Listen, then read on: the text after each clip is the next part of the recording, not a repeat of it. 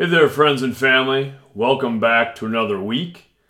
We have cycled through our social emotional learning competencies, so we're coming back to the top, which is self awareness.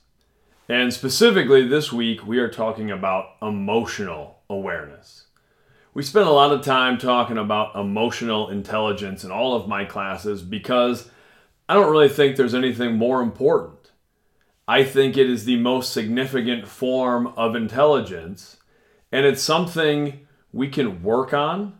It's a form of intelligence we can improve, and it's essential to success in any endeavor and any phase of our lives. So, we're starting by looking at how we respond to our emotions. Specifically, I want us considering how we outwardly respond to our negative emotions. I want us to consider the way we react. I know that in my life, this is something I've had to think about and try to make some changes. When I was younger, I was very anxious, very nervous. I also would have emotional outbursts.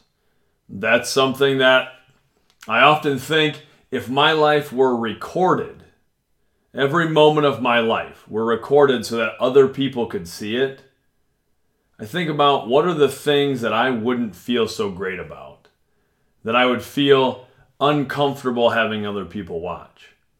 And for me, a lot of that has to do with how I used to deal with my emotions.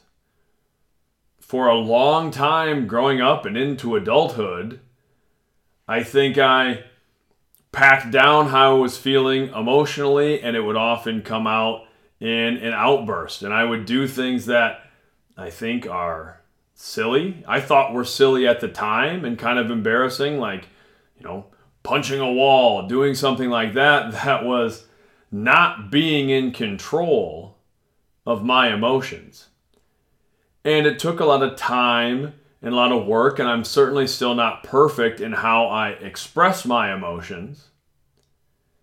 But I'd like to think I've gotten a lot better. And that's kind of where I want us to start on our journey when we look at emotional intelligence.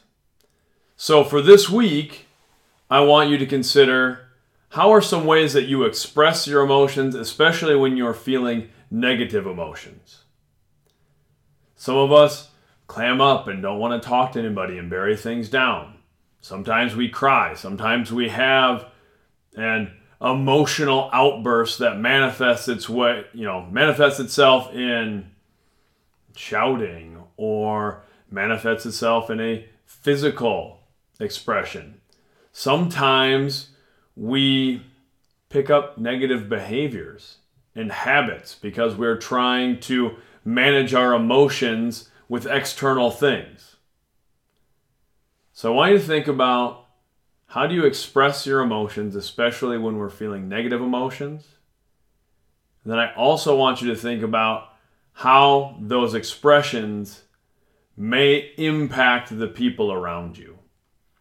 Again, when I look back at some of the negative emotional behaviors I used to I used to possess, I think about how that has impacted the people or how it might have impacted the people who are around me.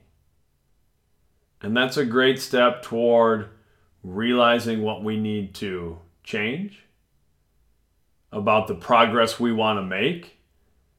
And it's a great step toward empathy thinking about how our actions and behaviors impact other people. So that's what we're talking about this week. And next week, we move back into self management. We're going to look at some different ways of managing some of those feelings. But right now, we're just looking at being aware of how we express our emotions. Let's have another wonderful week. Much love.